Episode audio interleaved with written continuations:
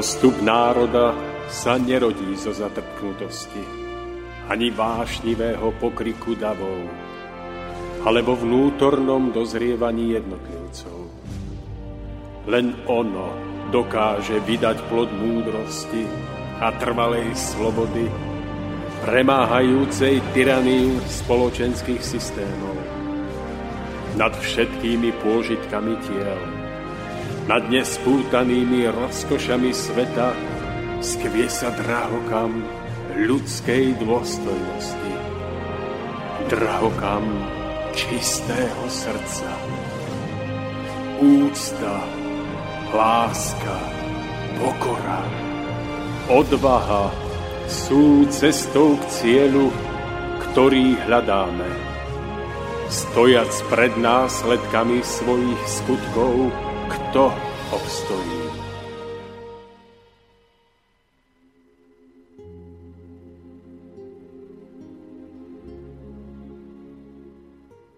V vedomí ľudí prevláda názor, že na našu slobodu točí množstvo nebezpečných vonkajších vplyvov, ktoré podvezujú a cieľavedome znižujú kvalitu nášho života. Jedná sa napríklad o vplyvy farmaceutického, potravinárskeho, zbrojárenského priemyslu a podobne. K tomu sa pridávajú konšpirácie o rôznych lóžach, o židovských zákulisných skupinách ovládajúcich svetovú ekonomiku. V dôsledku toho sa zdá, že stále viac a viac sa prikláňame k názoru, že nemôžeme žiť slobodne a že len keď voči týmto vonkajším vplyvom začneme bojovať, svitne nám nádej na lepšie časy.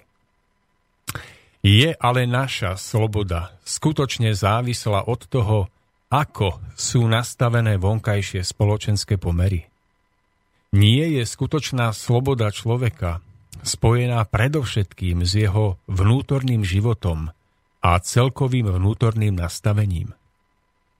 Nie je pravá sloboda človeka spojená predovšetkým s oslobodením jeho duševných, psychických a myšlienkových postojov k životu ako celku.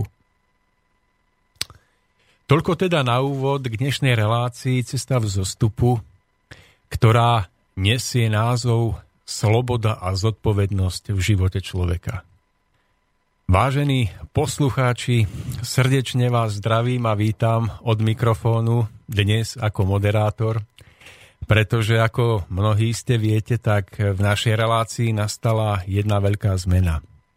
A síce tá, že ja sa stávam moderátorom tejto relácie a budem si tu pozývať rôznych hostí, ktorí s ktorými budem viesť dialog na rôzne témy a vy sa opäť budete môcť do tejto relácie zapájať svojimi otázkami, výhradami, nápadmi, tak ako tomu bolo doteraz. Dovolte mi, aby som v tejto chvíli predstavil človeka, ktorého už niekoľko rokov osobne poznám, ktorého si nesmierne vážim, pretože hodnoty, o ktorých hovorí a bude hovoriť, ktoré považuje za skutočne podstatné, sám príkladne vkladá do svojho osobného života a stali sa nedeliteľnou súčasťou jeho osobnosti. Týmto človekom je pán Aleš Svoboda z Českej republiky alebo z Českej zeme, ak chcete, ktorého už touto cestou srdečne zdravím a vítam na skyblinke nášho slobodného vysielača. Pán Svoboda, počujeme sa? Ano, dobrý den, slyšíme se, slyším vás výborně. Zdravím vás i posluchače slobodného vysielače a veľmi si cením vašeho pozvání do tohoto pořadu. Ďakujeme za vaše úvodné slova. Skôr než prejdeme k, na, k našej dnešnej téme, ešte pripomnem našim poslucháčom, že zostava našej relácie bude taká, že prvú hodinu budeme s pánom Svobodom viesť dialog my dvaja, potom bude hudobná pauza a potom pomaličky budete môcť sa do diskusie zapájať aj vy, naši poslucháči. A to tým, že buď zavoláte na telefonický kontakt nula štyri osem tri osem jeden nula jeden nula jeden, alebo nám napíšete mail na studio zavináč slobodný vysielač bodka es ká. Tu budeme čakať na všetky vaše podnety, ktoré budú snáď prehlbujúce a budú aj nám, diskutujúcim, pomáhať, aby táto relácia bola skutočne kvalitná. Takže, pán Svoboda, poďme k našej dnešnej téme. Keď sme spolu pred časom rozprávali, tak ste naznačili, že poodhaliť skutočný zmysel ľudskej slobody a zodpovednosti v tom hlbšom kontexte je, je obzvlášť v dnešnej dobe nesmierne dôležité. Mňa by zaujímalo, prečo si toto myslíte, prečo je tak dôležité chápať pravý zmysel slobody človeka a jeho zodpovednosti za život, keď, ako sa zdá, tak eh, navonok šťastie človeka je závislé predovšetkým na výške finančného príjmu, na telesnej kráse, kondícii, o lukratívnom zamestnaní a podobne. Tak, vy ste to sám, Tomáši, veľmi pekne popsal na začátku svého vstupu.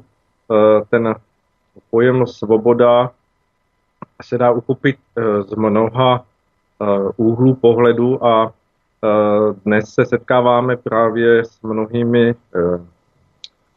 pohledy nebo názory na pojem svoboda, které vychází především z toho, jak my se vnímáme v naší dnešní společnosti, jak uchopujeme svůj život v kontextu s dnešním během života, ať už vezmeme zaměstnání, rodinu, přátele, užívání volného času nebo vůbec naplňování svých přání nebo představ o životě. Ale abychom dosáhli toho úplného, nebo abychom se přiblížili alespoň na dohled tomu úplnému naplnění pojmu svoboda, je potřeba k tomu rozkrýt ještě souvislosti, které se dotýkají nás bezprostředně, každého jednotlivého člověka, a které úzce souvisí s podstatou toho, co můžeme nazvat vůbec smyslem našeho života, smyslem našeho bytí. Ta svoboda nebo pojem svoboda s tímto pochopením, uchopením smyslu našeho bytí velmi souvisí, je od toho neoddělitelná. Mm-hmm. No ja sa na to pýtam predovšetkým z toho dôvodu, že väčšina ľudí, s ktorými prichádzam do kontaktu, či už v osobnom živote alebo v týchto reláciách, tak sa nazdáva, že sloboda to je, to je stav, kedy môžeme cestovať z jednej krajiny do druhej bez akejkoľvek zábrany, môcť si kúpiť čokoľvek, môcť si povedať čokoľvek.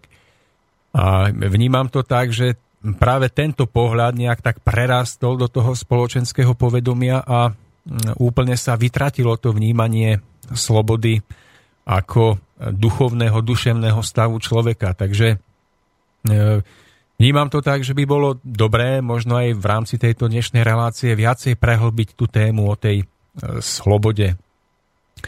Ja by som sa možno ešte opýtal takto na úvod, ako vy vnímate to, že vlastne ľudia sa cítia byť dotknutí tým vonkajším spoločenským systémom, že napríklad obviňujú Západ alebo niekedy Východ sveta za to, že my tu žijeme dnes, ako tu žijeme, že si osvojujú rôzne konšpiračné teórie a vlastne týmto ako keby ospravedlňujú to, že, že nemôžu byť slobodní. Ako vy vnímate tento fenomén?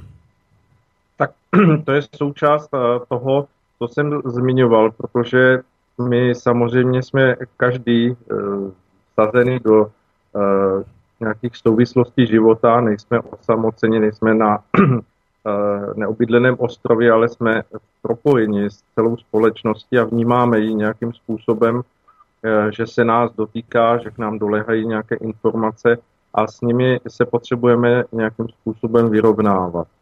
Je ta e, rovina toho kontextu s vnějším světem, ve kterém jsme nějakým způsobem e, vlastně neustále ve spojení. Vnímáme ho přes média, vnímáme ho přes e, nejrůznější informační toky, které se k nám dostávají e, vlastně stále intenzivněji, ať už je to internet, nebo dostáváme se vlastně k informacím, které možná se zdánlivě před nějakými dvaceti lety dostávali skutečně k poznání lidem jen velmi zřídka, nebo se dá říct, že byli těžko dostupnými pro většinové vnímání lidí. A my jsme vystaveni tomu nároku, abychom se s těmito informacemi vyrovnali, abychom je dokázali nějakým způsobem rozstřídit, posoudit, uchopit a vnímat natolik, nakolik se dotýkají nás osobně, nakolik k nim my chceme nalézt nějaký svůj vnitřní postoj. To jsou ty vnější informace. K tomu, abychom mohli uchopit ale tu skutečnou podstatu pojmu svoboda, tak potřebujeme poodkryt i tu rovinu, kterou můžeme nazvat vnitřní svobodou člověka.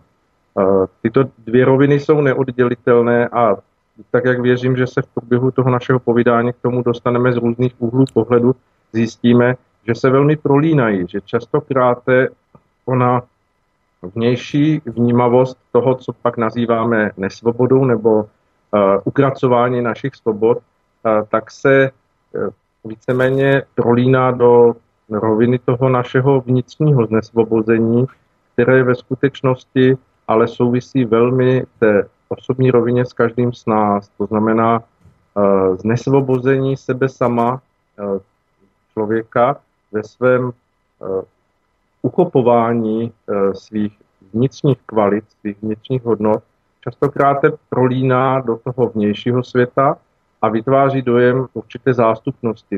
To znamená, že člověk se často vciťuje do postojů, kdy říká, kdyby se změnil vnější nějaký politický systém nebo kdyby se změnila situace ekonomická, já bych bez pochyby byl schopen a byl bych připraven v takových situacích stát daleko plnocenněji, prožívat svůj život daleko plnocenněji. Mm-hmm. A nad tím vším visí otazník. Je to tak skutečně? Je skutečně tento vnější prostor, ke kterému hledáme svůj vztah a vnímáme ho buď jako svobodu nebo nesvobodu. Jenom to jediné, co nás oslovuje, je to skutečně tak. Já věřím tomu, že v tom našem povídání si skutečně poodkryjeme vlákna a zjistíme, že s tím pojmem svoboda se váže souvislost, která přesahuje rámec tohoto materiálního nebo chceme-li vnějšího světa, a že daleko větší díl svobody, toho vnitřního prožívání svobody, se v člověku odehrává na té jeho vlastní osobní rovině, na tom, nakolik se dokáže být uplatněn, nakolik se dokáže sám za sebe vnitřně rozvíjet a zušlechťovat v tom svém vlastním osobním rozměru, kam samozřejmě nedosahují ty vnější věci, kam může vstupovat jen člověk sám jako jednotlivec k sobě samému. A akou cestou vnímate, že by mali ľudia kráčať k tomuto prehlbeniu osobnej slobody? Pretože stretávam sa s názorom, že ľudia hľadajú slobodu, cestu k slobode v tom, že na seba nechávajú pôsobiť stále väčšie a väčšie množstvo informácií zo sveta, zo spoločenského diania a nazdávajú sa, že keď všetky tieto informácie nejako pohltia, spracujú, zaujmú k ním stanovisko, takže toto je cesta, ktorá ich dovedie k tej vytúženej slobode. Vnímate to tak, že načerpávanie týchto informácií niekedy až nekriticky je cestou tej vnútornej slobody človeka?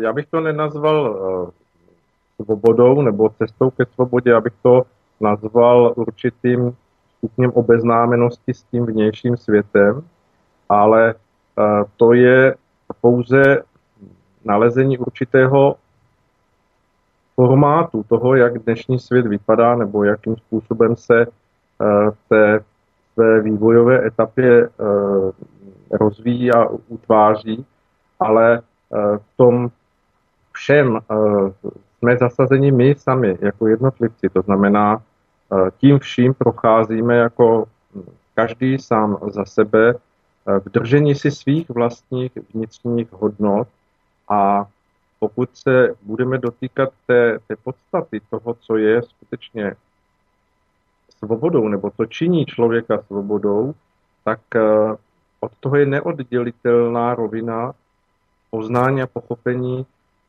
hodnot, které vedou k vnitřnímu zharmonizování člověka, k vnitřnímu utvoření řádu určitého stupně hodnot, protože svoboda, pokud postrádá morální, mravní hodnoty, tak je cestou k zvůli, je cestou k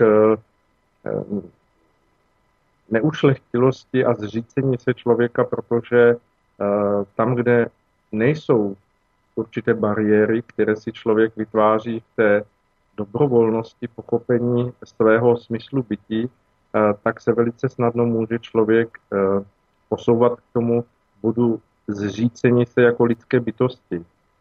A to v tom samozřejmě ten vnější svět hraje určitou úlohu, protože on nabízí jako širokospektrální nabídka všech nejrůznějších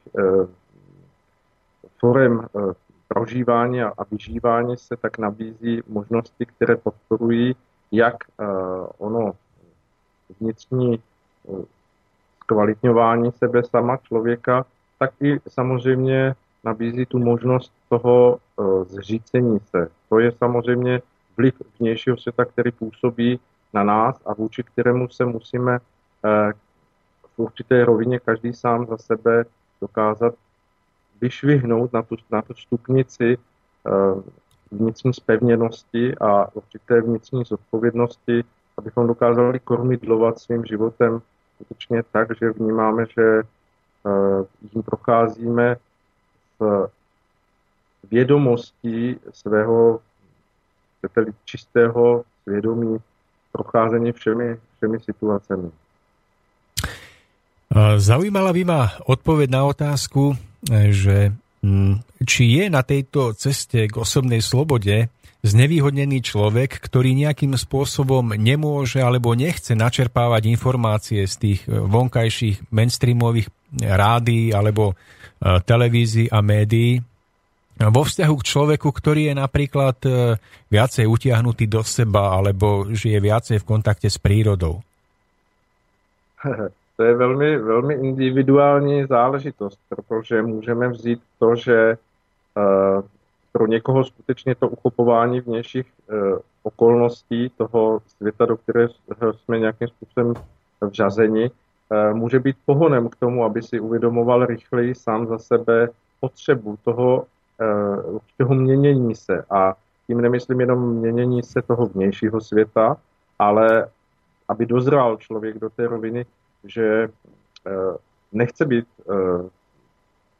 tím, kdo se spolu podílí na té, na té degradaci lidských hodnot. A to znamená, že i ty informace z vnějšku ho mohou pohnout, posunout kupředu, že se, že se vydá na tu svoji vlastní rovinu osobní zodpovědnosti.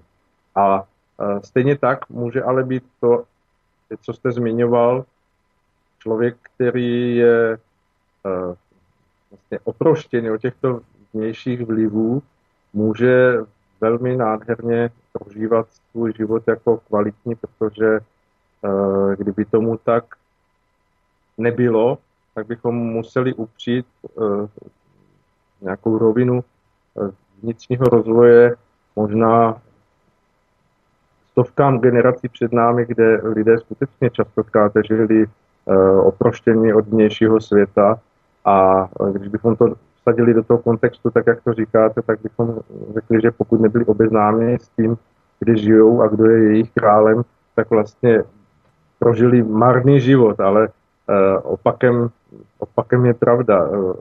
Ta vnitřní hodnota člověka je tím, co mu skutečně dává tu sílu stát se svobodným. No, ja som sa stretol s tým, že niekoľko ľudí viac menej nemalo prehľad o aktuálnom spoločenskom dianí a, a žili o to viacej tým vnútorným životom. A veľmi ma príjemne prekvapilo, ako napriek tomu všetkému dokázali čisto a priezračne vnímať zmysel ľudského života, zmysel svojej slobody a hodnôt ako takých. Takže uh, uh, asi to bude skutočne tak, že každý jeden človek by mal sám za seba nájsť cestu, ktorá je jemu vlastná, a mal by nájsť ten správny pomer toho, aké informácie bude príjmať zvonku a to svojou vnútornou prácou na sebe samom. Ano, s tím se dá jedině souhlasit. Tak, jak to říkáte, tak víceméně ta, ta podstata toho našeho prožívání života od narození až do toho okamžiku, kdy tento svět opouštíme, tak je, ač se to nezdá v mnohých situacích, tak je skutečně rydlem našeho vlastního popisu toho, jak jsme dokázali svůj život zúročit, jak jsme ho dokázali e, prožít a e, naplnit tou svojí osobní e, formou, kterou jsme dosáhli v nějakých e, rovinách naplňování hodnot.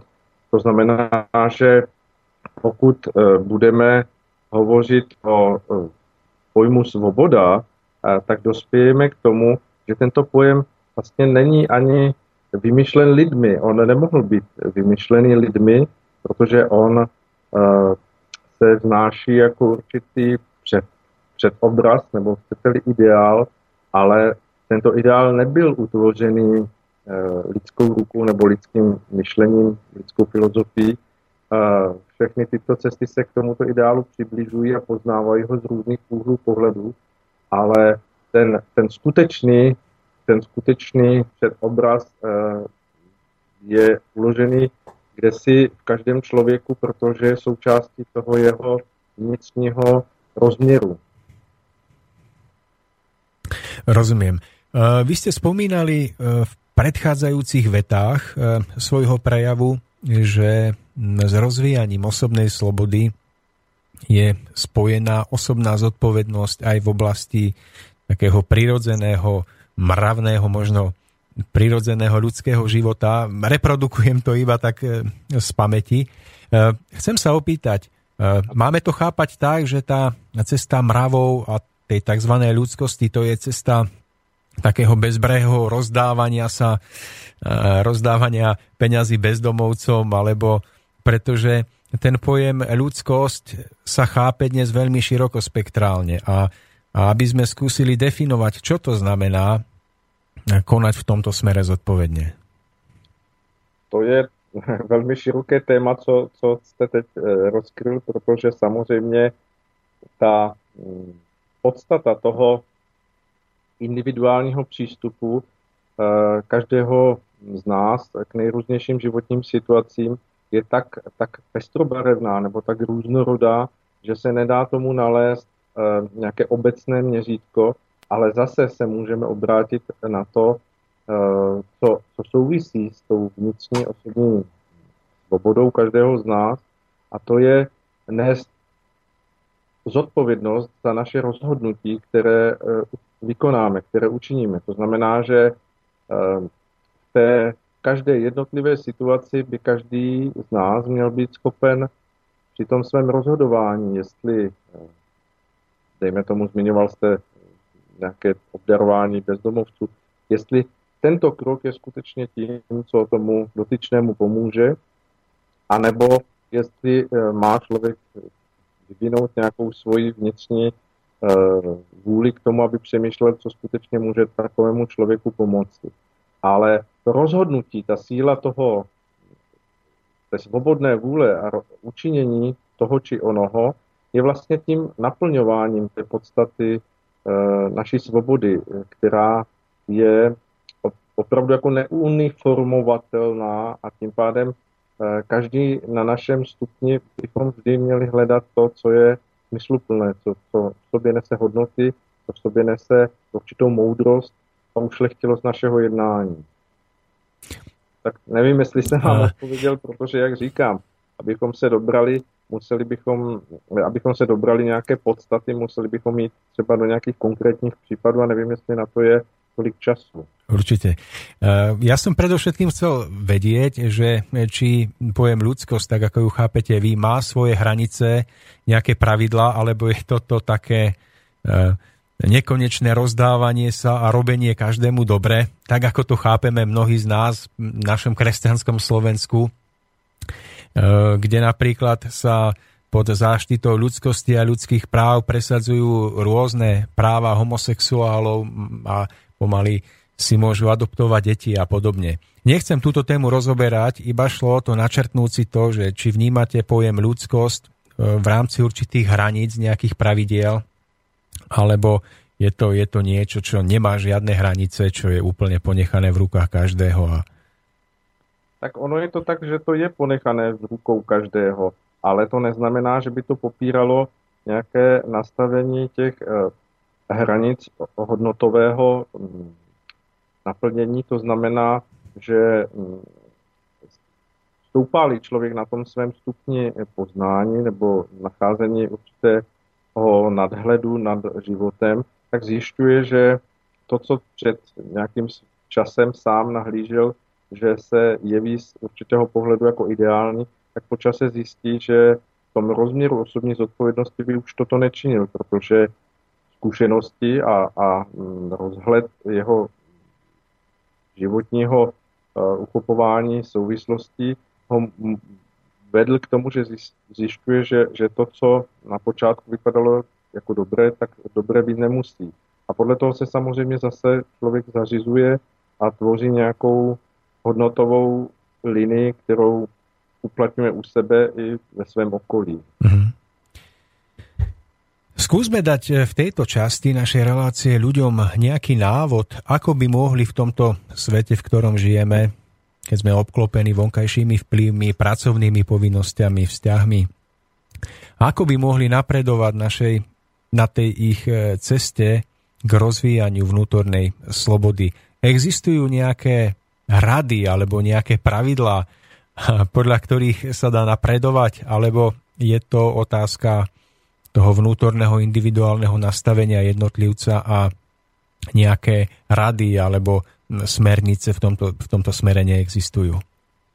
Tak těch směrnic nebo těch chcete-li rad je, je tady z historie bezpočet. Mnoho moudrých lidí dospělo do toho stupně poznání o životě do roviny, že, že zase po sobě zanechalo mnoho odkazů, nebo byli tyto lidé inspirováni. E, hovořili jste o tom křesťanském duchu Slovenska, tak e, vlastně ten mistr nejvyšší, e, když budeme hovořit o Ježíši, e, tak on hovořil k lidem právě s tím apelem na e, rozměr osobní zodpovědnosti každého, protože právě v tom je možné nacházet rovinu i té své vlastní vnitřní svobody. To znamená, jeho odkazy nebo jeho rady tehdejším jeho posluchačům platí neustále. A je to jen otázka dokázat do těchto slov proniknout, uchopit je a přenést je do svého vlastního života. To znamená, že takovým nejsilnějším momentem, které můžeme třeba v, zá, v zájmu té osobní e, svobody a zároveň odpovědnosti, tak můžeme zmínit, e, co nechceš, aby činili druzí, tobě nečin ty jim. To je nejnádhernější poukaz, který v sobě nese takovou jednoduchost, takovou průzračnost, že kdybychom se toho řídili všichni, tak, tak e, se dá hovořit o tom, že stoupíme jako společnost na stupeň, který se bude velmi přiblížovat nějakým ideálním hodnotám. Ale mm-hmm. aby člověk mohl toto dokázat přenášet do společnosti, tak především toto musí, nebo měl by dokázat rozvinout v sobě jako něco, co je jeho vlastnictvím, jeho vlastní součástí, co od něho nelze oddělit ve všech situacích jeho každodenního života. Rozumiem. Pýtam sa aj preto, že vlastne ľudia si kladú otázku, či cesta k osobnej slobode je spojená aj s chápaním širšieho zmyslu života v tom duchovnom význame, že človek je duchovná bytosť, prichádza tu od niekadiaľ, niekam smeruje. A, alebo potom je tu ten druhý pohľad, že chápať pojem slobodu iba v hraniciach tohto jedného súčasného pozemského života.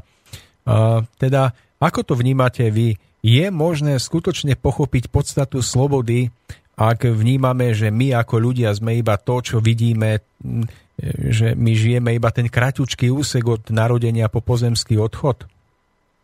Tak tá podstata toho uchopení samozřejmě je na každém člověku samotném, aby k němu dozral, ale dá se obecně hovořit o tom, že je více než zřetelné to, že ten rozměr našeho bytí není jenom samostatná materiální stránka nás sami, ale že se už proto, že každý z nás má nějaký vnitřní Vnitřní, nějakou vnitřní rovinu svého života, tak to jenom potvrzuje to, že to, co spojujeme s pojmy, jako je cit, jako je vnímavost toho jemnějšího druhu, tak to jsou odlesky toho rozměru, který můžeme říct, že, že překračuje tu hranici toho materiálního rozměru bytí, a v tom se dá snadno nacházet ta odpověď toho, že skutečně tento náš život, ve kterém jsme nějakým způsobem vsazeni do okolností, ve kterých se nacházíme,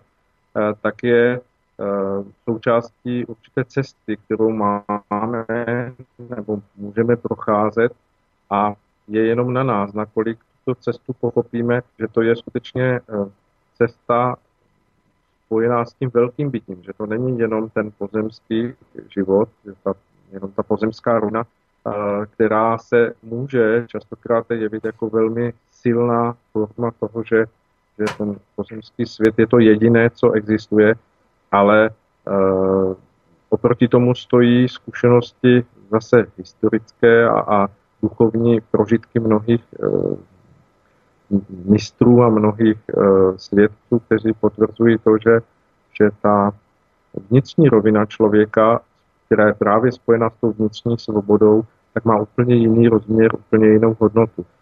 My teď v Čechách jsme slavili výročí Jana Husa, a jakkoliv se dá říct, že on z toho vnějšího světa od určité etapy svého života, kdy začal kázat ty lidu srozumitelné pravdy, tak nacházel stále větší a větší odpor a stále větší a větší tlak vnějších institucí k tomu, aby s tím přestal, aby, aby toto nečinil. Až to dospělo do té roviny, že, že vlastně byl zajat, byl vězněn, poměrně dlouhou dobu byl vystaven eh, persekucím, ať už jako tělesného nebo pak i psychického druhu při těch svých obhajobách na koncilu, ale přesto v něm nacházíme, pokud se někdo z posluchačů třeba setkal s jeho korespondencí z Kostnice, tak tam zaznívá duch nádherného svobodného člověka. Tam není prožívání marnosti, že celý život jako je zkažený, protože on je zajat, ale on prožívá tu, tu, ten přesah a odkazuje to i těm svým čtenářům těch svých dopisů, aby pochopili, že ten přesah lidského bytí kráčí dál a že to je to, co má tu podstatu, k níž máme směřovat. To znamená udržení si vnitřních hodnot, vnitřních morálních a mravních hodnot. Uh, Nevím, ano. Jestli jsem vám odpověděl, ale stojí tady dvě, dvě jakési protikladné roviny, nebo mohou se jevit jako protikladné, to znamená to pojetí svobody v tom čistě pozemském uchopování, to znamená to, že, že svoji míru svobody odvozujeme od toho, jak jsou vůči nám nastaveny, ať už vlídně nebo nevlídně, ty okolnosti okolo nás. A pak je tady vnitřní rovina, která je odvislá od těchto, od těchto vlivů a která dává vlastně daleko větší vnitřní hodnotu a sílu člověku, který se této svobody sobě dobere nebo doroste. Ja to vnímam za seba tak, že ľudia ktorí sa snažia vyhovárať na to nastavenie tých vonkajších podmienok, tak sa snažia striasť sa vlastnej zodpovednosti za svoj život. Možno som to povedal veľmi tvrdo, ale...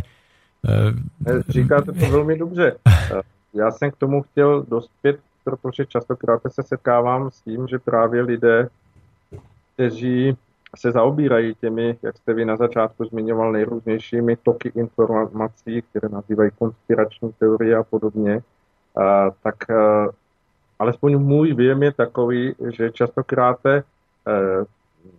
tyto lidé, byť v dobré námaze nebo v dobrém úsilí, dospějí do roviny, že pochopí nebo že chápou v souvislosti e, tak, že pokud se nezmění tyto vnější věci, tak se nedá vlastně nic dělat, že ten zdánlivě neviditelný nepřítel je tak mocný a tak silný, že je nepřemožitelný. A e, ta, ta jejich rovina té konspirace nebo toho e, spojení se s těmito konspiracemi e, potom vytváří i pro ně samotné omluvu toho, že se tento život vlastně nedá prožít jako naplněný, že to je víceméně jakási e, polovičatost, e, jakýsi promarněný, promarněný e, život, protože byli, nebo jsou tady v pohledu těchto lidí síly, které nám nedovolují, aby se e, vnější podmínky změnily. Ale tam chybí ten vnitřní rozměr osobní svobody, ten, ten rozměr, který vlastně se odpoutá od toho, že náš život je jenom ten, který prožíváme tady v této materiální rovině, ale že to je něco, co má daleko vyšší obsah, daleko vyšší souvislost, která kráčí dále i za hranici tohoto, tohoto pozemského světa. A tam pak najednou ta osobní rovina svobody a zodpovědnosti získává úplně jiný rozměr, protože při narození a při odcházení z tohoto světa zůstáváme jenom my sami. A bylo hovořeno Ježíšem, jejich skutkové jdou za nimi. Takže v té rovině toho, toho měřítka, to je opravdu hodnotné a ušlechtilé, tak hraje roli jakási jiná veličina než tento pozemský svět, tak, jak je nastavený. No a práve v tom môžeme vidieť, a seba z toho nechcem vynímať, že vlastne ľudia, ktorí najviac volajú po vydobití si tých vonkajších práv a slobôd, akoby najviac prehliadali rovinu osobného života, na ktorej jedine môžu ešte niečo zmeniť alebo spraviť v rámci tohto systému, že my ľudia sme takí, že na jednej strane voláme po tej vonkajšej premene, sme ochotní ísť pred inštitúcie a skandovať tam a volať po tej premene, ale ako náhle máme niečo urobiť na rovine osobného života, tak sa nám to zdá byť tak veľmi nepodstatné, malé, tak málo ovplyvňujúce ten beh svetového diania. Že či práve aj v tomto niekde nie je ukryté tá, tá tragédia dnešnej doby. Je to tak, já mám takový příklad, on bude vypadat jako možná legračně, ale jeden z přátel, který samozřejmě prožívá velmi intenzivně takovéto pátrání po skrytých souvislostech toho, kým jsme ovládáni, proč jsme ovládáni a co je proti tomu možné dělat, tak při jednom z našich povídání seděl proti mně a kouřil cigaretu, protože to je poměrně jako silný kuřák. A já jsem se na něho díval a říkal jsem mu, a, a vy tady bojujete proti nadnárodním společnostem, proti společnostem, které z vašeho pohledu tady deformují na, náš svobodný život. A teď vlastně vás vidím, že, že tím, jak uh, pokuřujete přitom, uh, tak vlastně jste... Uh, vložil peníze do toho systému za něco, co, co za prvé vlastně živí e, tyto nadnárodní koncerny a za druhé vlastně co ani vám e, nepřináší svobodu, protože přiznáváte, že jste zotročeni e, touto, touto určitou e, nějak tímto sklonem ke kuřáctví. No a on se zamyslel a říkal, to je maličkost, to, to, to teď nemůžeme rozebírat, to je, to je vedlejší věc. Já jsem říkal, no ale nic z těchto věcí není vedlejší, pokud uh, sami nedokážeme v sobě pokročit vnitřně a uvědomit si souvislosti, že i, i náš rozměr života je, je součástí té proměny, kterou chceme v tom vnějším světě, uh, tak nemůžeme pokročit dále.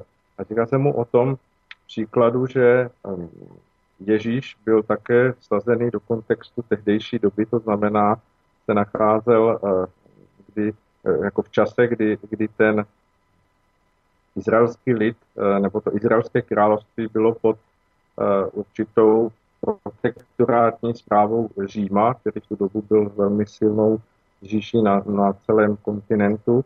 A kromě jiného za Ježíšem chodili mnozí e, Izraelité, kteří se ho ptali, co mají dělat, aby se zbavili té nadvlády e, Římanů, protože e, v tom lidu samozřejmě vřelo ten, ten, ten věm toho, že jsou okupováni, že jsou nějakým způsobem spravováni jako provincie a oni chtěli být svobodní.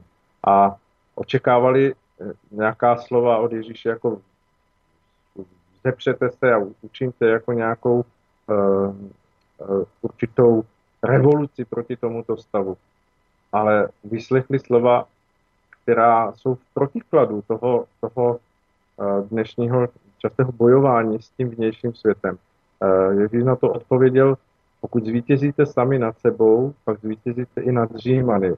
Vaše vnitřní síla, vaše vnitřní povznesení uh, vás natolik povzbudí, natolik vám dá zesílení, že okolnosti, které nastanou, přivedou dříve či později to, že Římané odejdou.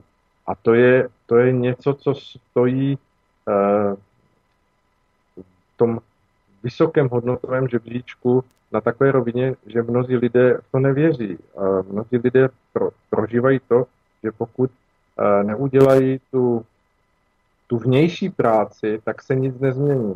Ale ono to musí být spojené, to jsou spojené nádoby. Pokud se neodehraje vnitřní proměna v člověku, tak pak ani ty vnější snahy eh, nemohou nikdy přinést eh, skutečnou proměnu, skutečný posun ke svobodě.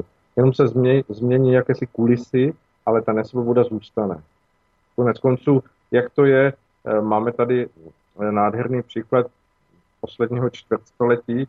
Uh, vy jste mladšího ročníku, já jsem starší, já jsem zažil ty, ty nádherné chvíle, kdy lidé uh, chodili uh, v tom osmdesátém devátém roce uh, vlastně uh, na nejrůznější mítingy. Prožívali to, že se před nimi otevře, uh, otevře ta skutečnost veliké proměny k tomu, že budou žít svobodný život.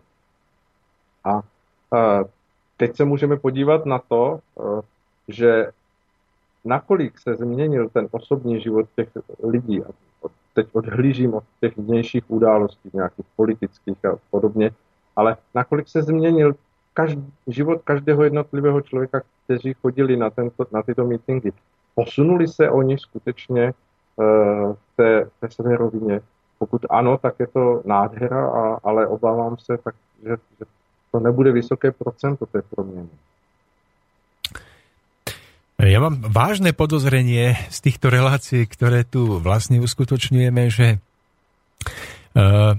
ľudia, ktorí majú sklon k tomu ísť do tých ulic a bojovať tam za vonkajšie premeny života, bez tej, tej vlastnej vnútornej premeny, ktorá by tomu mala predchádzať, že vlastne títo ľudia nebojujú o skutočnú slobodu alebo o práva, ktoré nás posunú ďalej, ale o to, aby si mohli aj naďalej zastabilizovať tento systém, ktorý napriek tomu, že na ne žalostia, tak im ponúka mnoho výhod, ktoré sú im príjemné. Ako to vnímate? E, tak je to, je to presne tak. Tá zástupnosť toho, co, co za tým pojmem osvobození lidé vidí, tak je samozrejme e, zase tak rozmanitá nebo tak, tak různorodá, že se nemůže nalézt nějaké jednotné uchopení e, toho, co, co má být e, vlastně tím společným cílem, pokud tam opět chybí ty ten vnitřní rozměr svobody člověka. Takže ku příkladu velmi zajímavá myšlenka Jan Masaryk, syn, syn Tomáše Garrigue Masaryka, zmiňoval ve svých zápiscích to, že když se setkává v tehdejší době, ještě, ještě můžeme hovořit, že to byla vlastně doba poválečná, nebo hned po, po druhé světové válce, když se setkává s lidmi, kteří jako jsou komunisté, tak jako když s nimi hovoří jednotlivě, tak mnozí z nich jsou sympatičtí lidé, ale hned za to psal, uvědomují si, že pokud se jim dostane do rukou moc, tak ve vlastní vnitřní nezralosti tyto lidé učiní otroky z druhých lidí. A to se samozřejmě naplnilo. A teď vezměme to, jestli ta zhoubnost spočívá jenom v nějaké ideologii, anebo vůbec jenom v neznalosti života, protože mně přichází to, že dnešní politici a lidé, kteří vstupují do veřejného života, tak vstupují bez nějaké vyšší hodnotové směrnice a vstupují do, do toho veřejného prostoru, aniž by měli sami ujasněno v sobě, jaký je jejich smysl života. A pokud toto se nenachází, no tak samozřejmě z toho nemůže být výsledek, který ponese dobré ovoce. Mm, takže môžeme to zhrnúť teda v tom zmysle, že nie, nie, je to, je to práve o tom, čo sme sa snažili aj v predchádzajúcich reláciách s pánom Koroním vlastne hovoriť a podopierať, že, že nie je cesta vpred v tom, že budeme mobilizovať tie vonkajšie sily bez toho vnútorného rozmeru, pretože ak by sme aj napokon to dotiahli do štádia, že násilím vydobujeme nejaké práva a tie, tie vonkajšie okolnosti nakloníme k sebe, tak, tak opäť je iba otázkou času, kedy sa to vráti v nejakej inej forme do starých koľají, práve preto, že to povedomie ľudí, ktorí tvoria spoločnosť, vlastne stále zostalo to isté. Je, je to přesně tak, protože tam znovu se můžeme vrátit k tomu, doufám, že mi to ten můj přítel odpustí, jestli se v tom pozná v jeho použení, protože můžeme vzít jako za, za Bernomici tu jeho závislost, pokud on by se dostal k moci, jakou bude mít sám za sebe vůli třeba v tomto směru podnikat nějaké kroky, já nevím, osvětového druhu. Samozřejmě, že, že ta ochota nebo neochota bude se odvíjet od, té jeho vnitřní, od toho jeho vnitřního vztahu k té dané věci. To znamená, že, že těžko bude horlivým stoupencem toho, aby se všude podporovalo to, že přirozené a zdravé je nekouřit. Takže tam můžeme znovu nacházet takový ne, zobrazený věm toho, že pokud je člověk opravdu sám v sobě vnitřně otrokem, tak může být králem, ale stejně jako v vnějškově může být králem, ale nikdy nebude tím skutečně moudrým králem, který přinese tu, tu proměnu, která bude v sobě obsahovat především jeho vlastní příkladnost přístupu k životu. Protože v té podstatě toho bojování s tou vnější svobodou, svoji vlastní vnitřní svobodu zapomínáme, nebo ji možná i se snažíme zapomenout. Ja by som iba nadviazal na to, čo hovoríte a prihovoril sa k všetkým našim poslucháčom, aby pokiaľ volajú po tých vonkajších premenách, aby, aby sa vyskúšali pozrieť na chvíľku na stav svojho osobného života. Ja sa nevinímam v tom, že vidím mnoho práce. A až keď dokážeme urobiť tento pohľad do svojho osobného života a vidieť, čo všetko môžeme pohnúť, tak potom nastane doba tých väčších vonkajších premien, po ktorých tak, tak veľmi túžime. Pán Svoboda, vnímate to tak, že človek, ktorý je vnútorne slobodný, môže byť silnejší a prospešnejší pre zmenu spoločnosti viac než tisícky vnútorne ešte zotročených ľudí? Tak bez pochyby, pokud odpočteme tu, tu sílu masy, která dělá revoluce, což samozřejmě má svoji významnost a svoji určitou impozantnost, ta, ta masa lidu, tak vždy to, co skutečně hýbe dějinami, to, to, co, to, co jediné může pohnout vlastně společností k tomu, aby se vydala k nějakému kvalitnění a vytvoření podmínek pro svobodný život, tak se odvíjí od, od vnitřního přístupu k těmto hodnotovým žebříčkům jednotlivých lidí, protože bez, bez, bez té souřadnosti je to, jako kdybychom hovořili o tom, že jedině skákání po pravé noze má smysl, ale zapomínáme, že ta levá noha, to, to, ta vnitřní svoboda člověka, ve které musí udělat každý kus práce sám v sobě, je nedílnou součástí, aby ta chůze mohla v sobě mít nějakou ušlechtilost. To znamená, více kupředu musí obě, po obou nohách.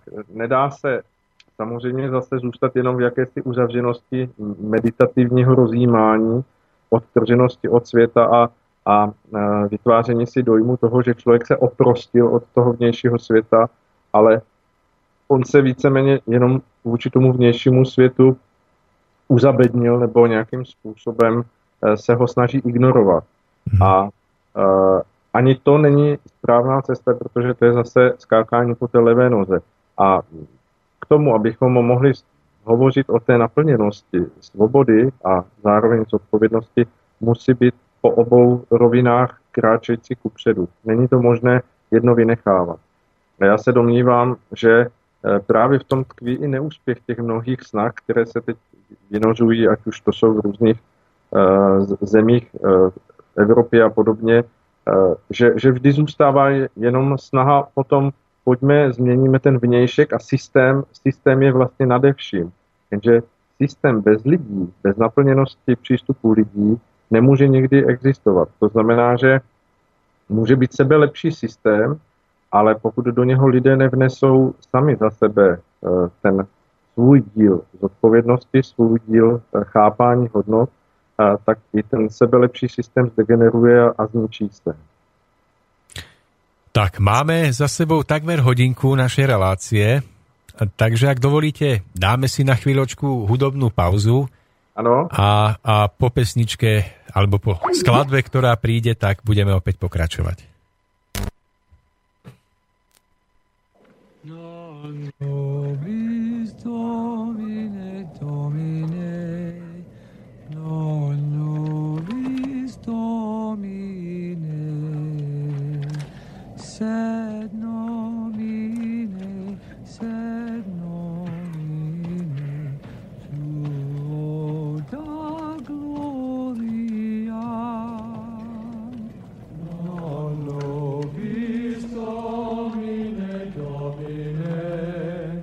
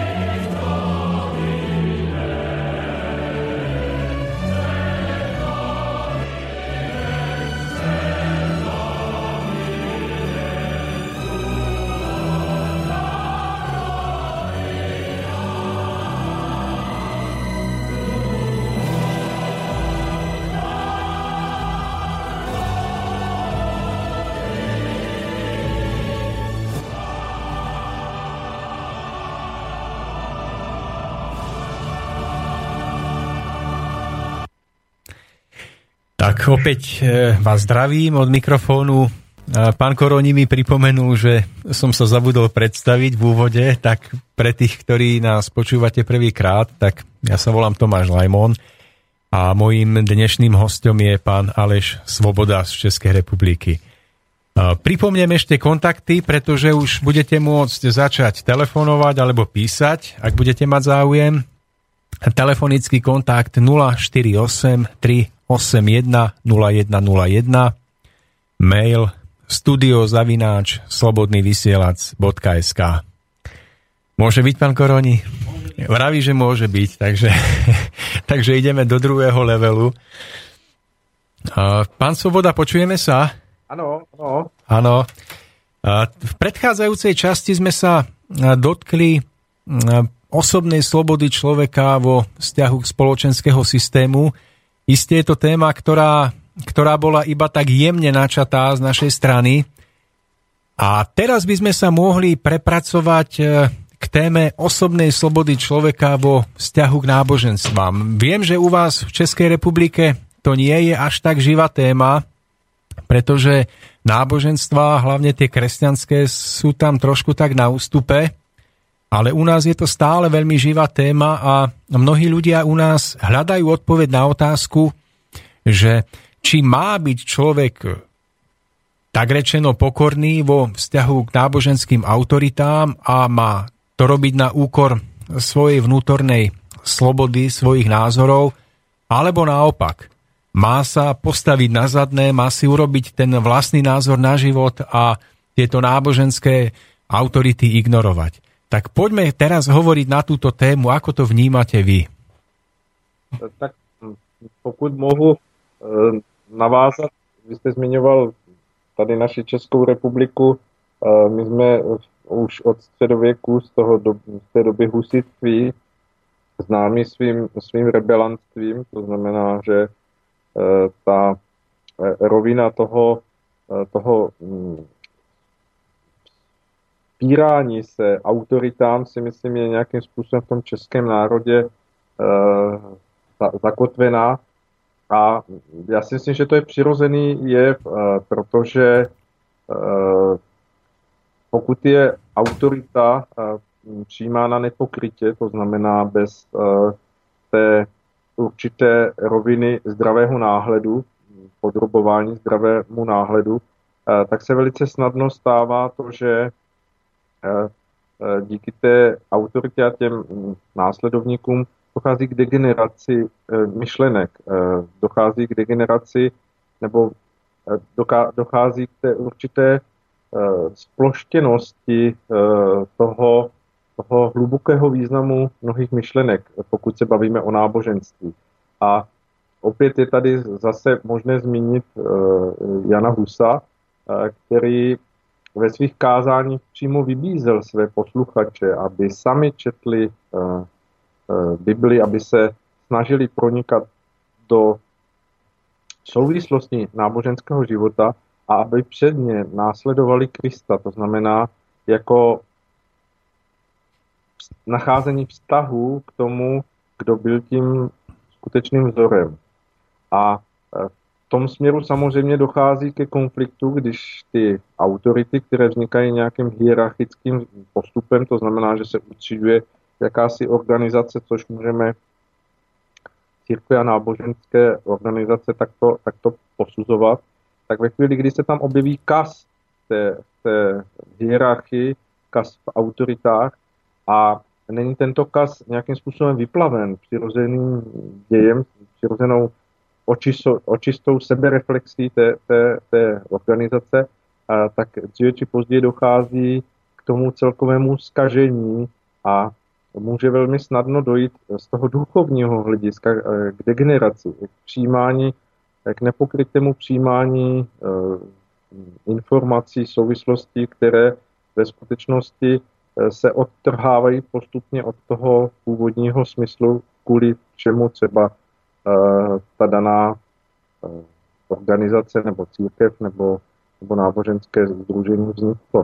A tam se jedná velmi důležitě o to, že platí e, neoddělitelný zákon. E, ten, kdo ve své moudrosti skutečně nahlédne svobodu ve své podstatě, dokáže ji prožít, tak si nebude přát nic jiného, aby ji darovával druhým lidem. To znamená, aby je vedl k tomu, že i oni se musí svojí vlastní snahou, svým vlastním úsilím dobrat toho poznání svobody. To se samozřejmě neděje bez chyb, bez klopítání, bez určitých uh, úšlapků stranou na cestě, ale to všechno patří k životu a bez těchto momentů není ani možnost nacházet tu různobarevnost a, a, a tu opravdovost života. A kdo je tedy skutečnou autoritou, tak se bude vždy snažit pod, podněcovat vlivy, aby na té své cestě kráčeli sami, aby nekráčeli jenom pod vlivem a tlakem nějakých nařízení nebo vlivem a tlakem toho, že jim někdo vysvětlí, jak mají žít, a oni žijí jenom jakýsi stínový život.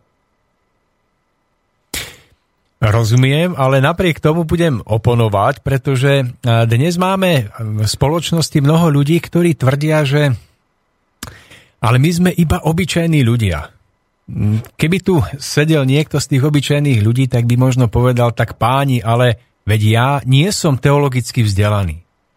Ja nemám žiadne vzdelanie z náboženských náuk ani žiadnych svetových náboženstiev. Ako ja môžem vedieť, čo je v oblasti duchovnej cesty človeka alebo tej, tej vnútornej slobody človeka správne? Na to tu máme kňazov, na to tu máme pápeža a predsa oni sú osvietení na to, aby nám povedali, ako to má byť. A my sme natoľko pokorní, že my nebudeme sa povyšovať nad nich a my ich budeme počúvať. A takže teraz ste počuli hlas, názor stovky, možno tisícky ľudí, ktorí, ktorí takto teraz vnímajú svoju duchovnú cestu a slobodu. Čo by ste im vy na toto chceli povedať? Tomu se samozřejmě dá rozumět té, té určité tomu postoji, který popisujete, když se člověk omlouvá, že on je jenom obyčejný člověk, ale svět se skládá jenom z těch úvozovkách obyčejných lidí. To znamená, uh, ona skutečná neobyčejnost spočívá právě v tom, že se uh, člověk přestane považovat za obyčejného. To znamená, že v sobě rozvine schopnosti a vlastnosti, které si v sobě nese a uh, učiní v sobě pokrok v tom, že, že se o věci začne uh, zabývat více do hloubky, začne přemýšlet o sobě, o světě, začne přemýšlet o souvislostech a e, z těchto momentů vnímání e, si začne skládat obraz. Ten obraz samozřejmě e, dozná mnohých změn, mnohých e, pře, přeskládání, e, mnohých e, proměn, ale ta síla a energie, která je tím obyčejným člověkem vynaložená k tomu, aby si poskládal věci, tak je korunována tím, že se cítí být skutečně vnitřně eh, prožívající hodnoty, které jsou v té obecné platnosti dány eh, tím, co jsem zmiňoval na začátku, tím pojmem svoboda, který je tady eh, přinesený od někud odjinud. Není vymyšlený lidmi, ale on v sobě nese ten ideál. Takže to blížení se tomu ideálu je odměnou pro člověka za tuto námahu. A Hmm. samozřejmě, že je mnoho dobrého, co, co je i v církvích, i v nejrůznějších e, náboženských naukách, v těch základních pravidlech, v těch základních souvislostech zmíněno, protože to se samozřejmě nesformovalo ze snahy toho, aby se lidé zotročovali, ale ze snahy, aby bylo pomoženo lidem. Ale e, pokud lidé v těchto věcech nachází e, právě podnět k té své vlastní e, svobodě, k vlastnímu růstu a k vlastnímu vzestupu, tak je to v pořádku. Ve chvíli, kdy se cítí být e, zasahování tím vnějším tlakem, taky to má vést k přemýšlení, kudy skutečně vede cesta. A tam se musí rozhodnout každý sám za sebe, kde a na které straně chce zůstávat. To, k tomu se nedá říct nějaký obecný návod. Áno, máme tu nejaký mail alebo telefonát, pán Koroni. Presne tak, je to v tejto chvíli mail. Príjemný dobrý deň vám prajem, pán Svoboda. v tejto chvíli od mikrofónu Boris Koroni. Tu mám dnes takú úlohu, že sledovať maily, ktoré prídu na adresu studio zavináč slobodný vysielač bodka es ká. To teraz tak urobil poslucháč Milan a píše takúto vec, že dobrý večer, vonkajšiu slobodu vnímam ako možnosť realizovať alebo realizovať sa v možnostiach, ktoré sú mi známe. Napríklad, Indián v Peru sa cíti slobodný, keď môže ísť do susednej dediny. Ja sa cítim slobodný, keď môžem ísť letecky navštíviť toho Indiána. Ale mohli by ste širšie definovať vnútornú slobodu, ktorú ste spomínali? Toto je otázka nášho poslucháča Milana. Áno, áno. Tak odkud začít? Od kraja.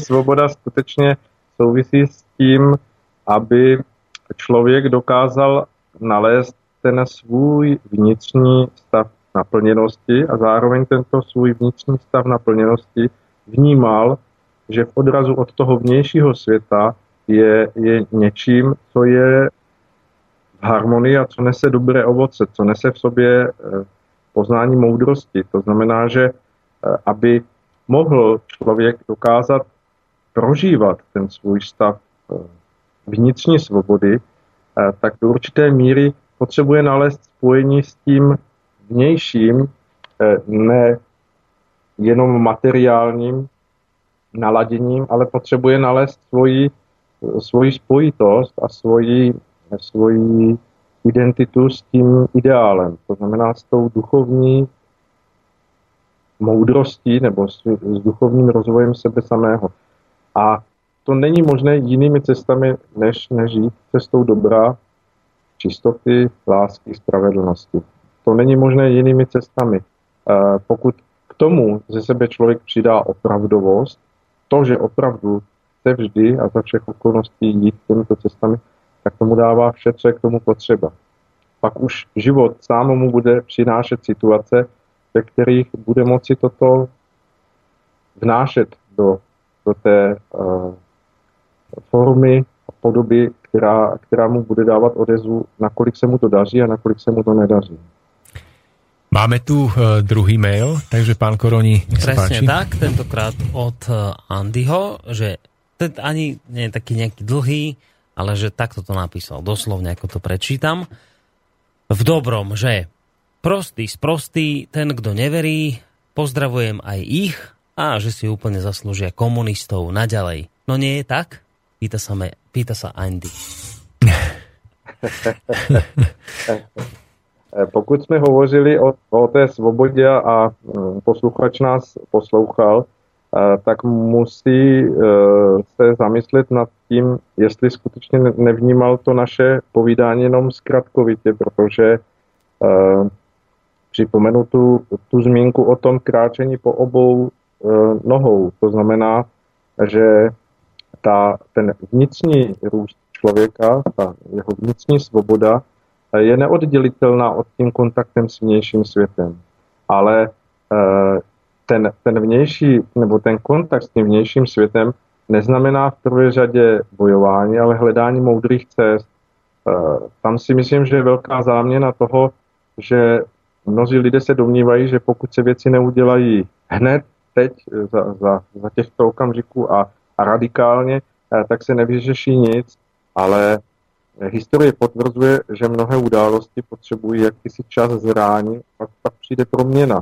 Pokud na to ten, tuším, Andy nechce čekat, tak pak ať se pustí do toho boje, jak mu někdo nebrání. Vráťme sa ešte k tomu vzťahu človeka k náboženským autoritám.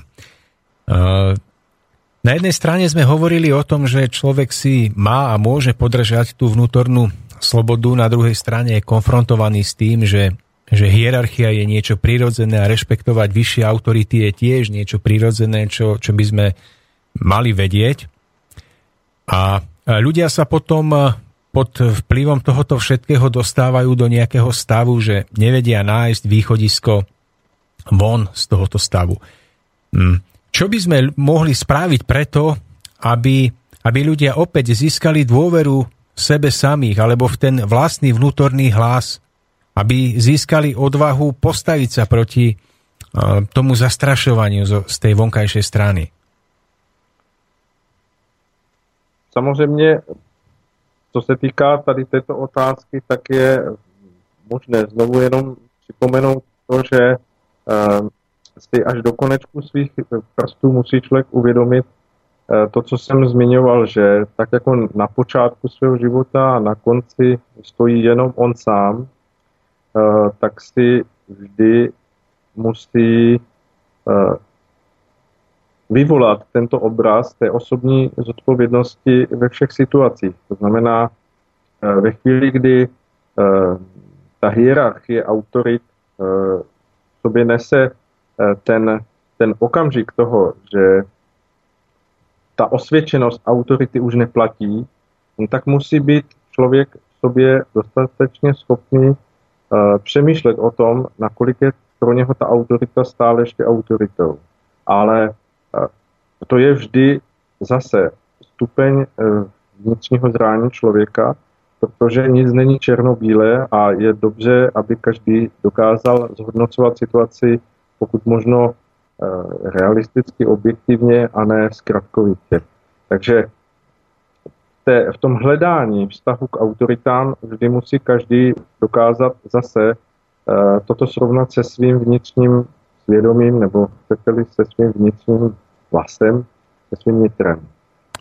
No a vlastne žijeme v dobe, kedy väčšina z nás pracuje v nejakom zamestnaní. Ľudia povedia, že ale my nemáme čas na ten vnútorný rozvoj, na toto vnímanie, lebo sme pod vplyvom zamestnávateľa, ktorý nás núti pracovať na čas. Alebo máme iné nejaké vonkajšie okolnosti, ktoré nám bránia pokračovať v tomto, v tomto vnútornom živote.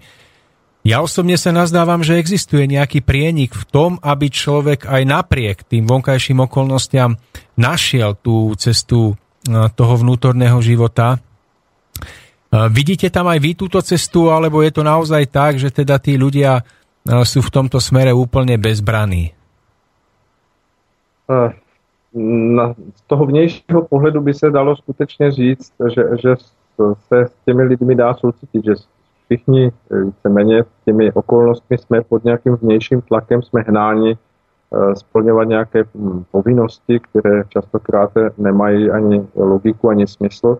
Jsme hnáni k tomu, aby jsme v té společnosti vytvářeli tu svoji pozici šroubku, který je v tom stroji. Ale to zase nemůže zasahovat do té roviny toho vnitřního postoje. K tomu, aby člověk vnitřně pokročil kupředu, nepotřebuje hodiny. Je to stav okamžiku, je to stav třeba jedné vteřiny, uvědomění si nějakých souvislostí. Takže a právě třeba i v tom zaměstnání nebo pod tím určitým tlakem zaměstnání může v člověku dorůstat vnitřní odvaha něco s tím udělat. A teď samozřejmě zase, aby se do mě někdo nepustil k e-mailu, že mi přijde nějaké zaměstnavatele, tak je potřeba se vcítit do toho, že, že mnozí zaměstnavatele jsou těmi, kteří jsou také e, jenom nějakými šlo, šroubky na té stupnici a že oni jsou pod stejným tlakem jako, jako mnozí zaměstnanci. Takže e, v této rovině je zase potřeba hledat tu, tu realitu a objektivnost. Takže hledání cest k tomu vnitřního osvobození e, ne, ne, se neodvíjí od toho, nakolik si uděláme času a jestli, jestli si zaměníme za, za nějaké volnočasové aktivity, to záleží na každém samotném, ale nakolik do hloubky se tím opravdu chceme zaobírat, na, nakolik vnitřně to cítíme jako opravdovou potřebu v těchto věcech nalézt světlo v sobě. Ja som v práci mal, bolo to možno tri mesiace dozadu, taký zážitok, že okolo pol deviatej mi zvonil budík každý deň. Aha. Teraz nevedel som ho vypnúť, vždy mi zazvonil, aha, tak som uvažoval nad tým, že, že čo mi to má vlastne povedať, že či za tým nie je niečo hlbšie. A tak som si uvedomil, že vlastne dá sa využiť aj takéto symbolické zazvonenie budíka na to, aby človek sa zastavil a hoci i na minútu alebo na kratučku chvíľu si vedome oživil myšlienky toho, že je to človek, ktorý tu prichádza s nejakým, nejakým cieľom, s nejakou úlohou, ktorú má splniť a že tá cesta toho vnútorného napredovania je skutočne spojená s tým, každodenným životom takým, aký je, ale s tým, že dokážeme v tomto živote sa zastaviť hoci na malé chvíľky a tam načerpať tú inšpiráciu pre tú ďalšiu cestu. A na druhej strane nevníma, nevnímame to, že niekedy práve tie nepriaznivo nastavené vonkajšie podmienky nás môžu priviesť k tomu, aby sme začali hľadať tú slobodu. Že to, čo sa nám javí byť ako prekážka, je niekedy práve tou najväčšou spruhou, aby sme začali bojovať o, o svoju cestu a svoju slobodu. Je to, je to bez pochyby tak, jak ho o tom hovoříte. Ta, ta různorodost toho, v jakých podmínkách kdo z nás je, vždy může být vytěžena v tom pozitivním smyslu. Ve chvíli, kdy se necháme obklopit tím negativním a do, jako pouštíme k sobě z toho vnějšího světa jenom tu, tu informaci, která nám vypovídá, že, že, že všechno je špatně, že celý svět je špatný, že se s ním nedá nic dělat, a tak dříve či později toto vnikne do nás samotných a, a my se staneme takovými e, nositeli tohoto, tohoto postoje. A pak je to tak, že častokrát e, člověk se setkává s druhými lidmi, ať už jde nakupovat, tak, tak už se e, pohybuje kdekoliv a e, my se stáváme takovými bezživotnými s kránami, že člověk není schopen ze sebe potom předat druhým lidem ani úsměv, který nic nestojí a který častokrát může dát druhým lidem třeba v jejich životní situaci velkou posilu, aniž bychom si to uvědomovali. Kolikrát kdo z nás je schopen se pouspát na prodavačku nebo na člověka, který nás nějakým způsobem obsluhuje, abychom ho zavnímali jako člověka, abychom ho nevnímali jenom jako kulisu toho vnějšího světa, ve kterém nějakým způsobem procházíme. Je, to jsou okamžiky, které nestojí člověka ani vteřinu navíc, ale mohou dát životu hluboký obsah, můžou dát prožití dru, druhým lidem, zároveň můžou dát vnitřní určité probuzení nám samotným.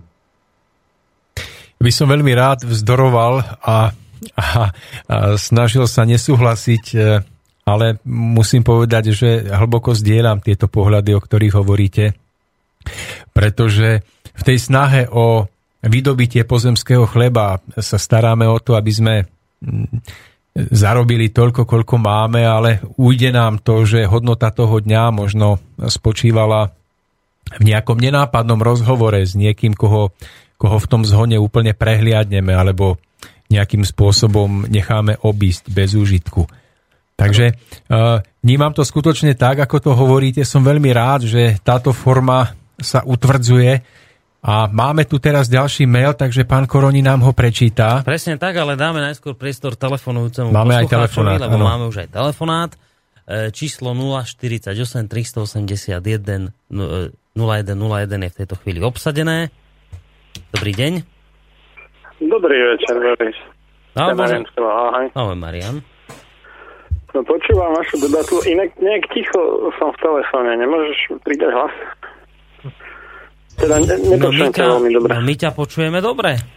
Je to v poriadku, no, áno. Až tak, a, tak to bude, možno pro, to bude možno problém v tom, že máš potichu telefón. Tak si pridaj hlas. Nie, mám ho úplne naplno. Ale dobre, no nič, tak ja sa to pokúsim, pokúsim vydržať. Uh,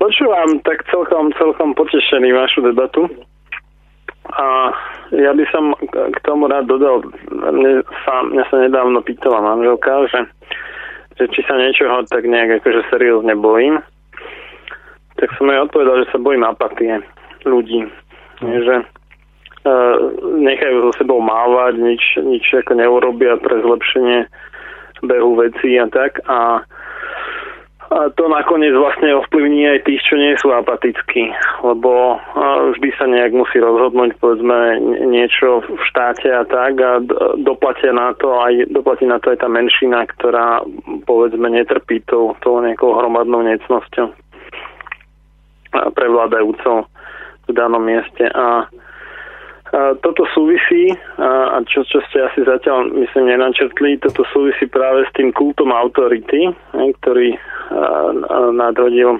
Tomáš, že sa povie, že a, a ty nič nerieš, ty tomu nerozumieš. Tuto sú študovaní ľudia, ktorí, ktorí sa v tom vyznajú a čo, čo ty chceš, ako ty na to nemáš a tak.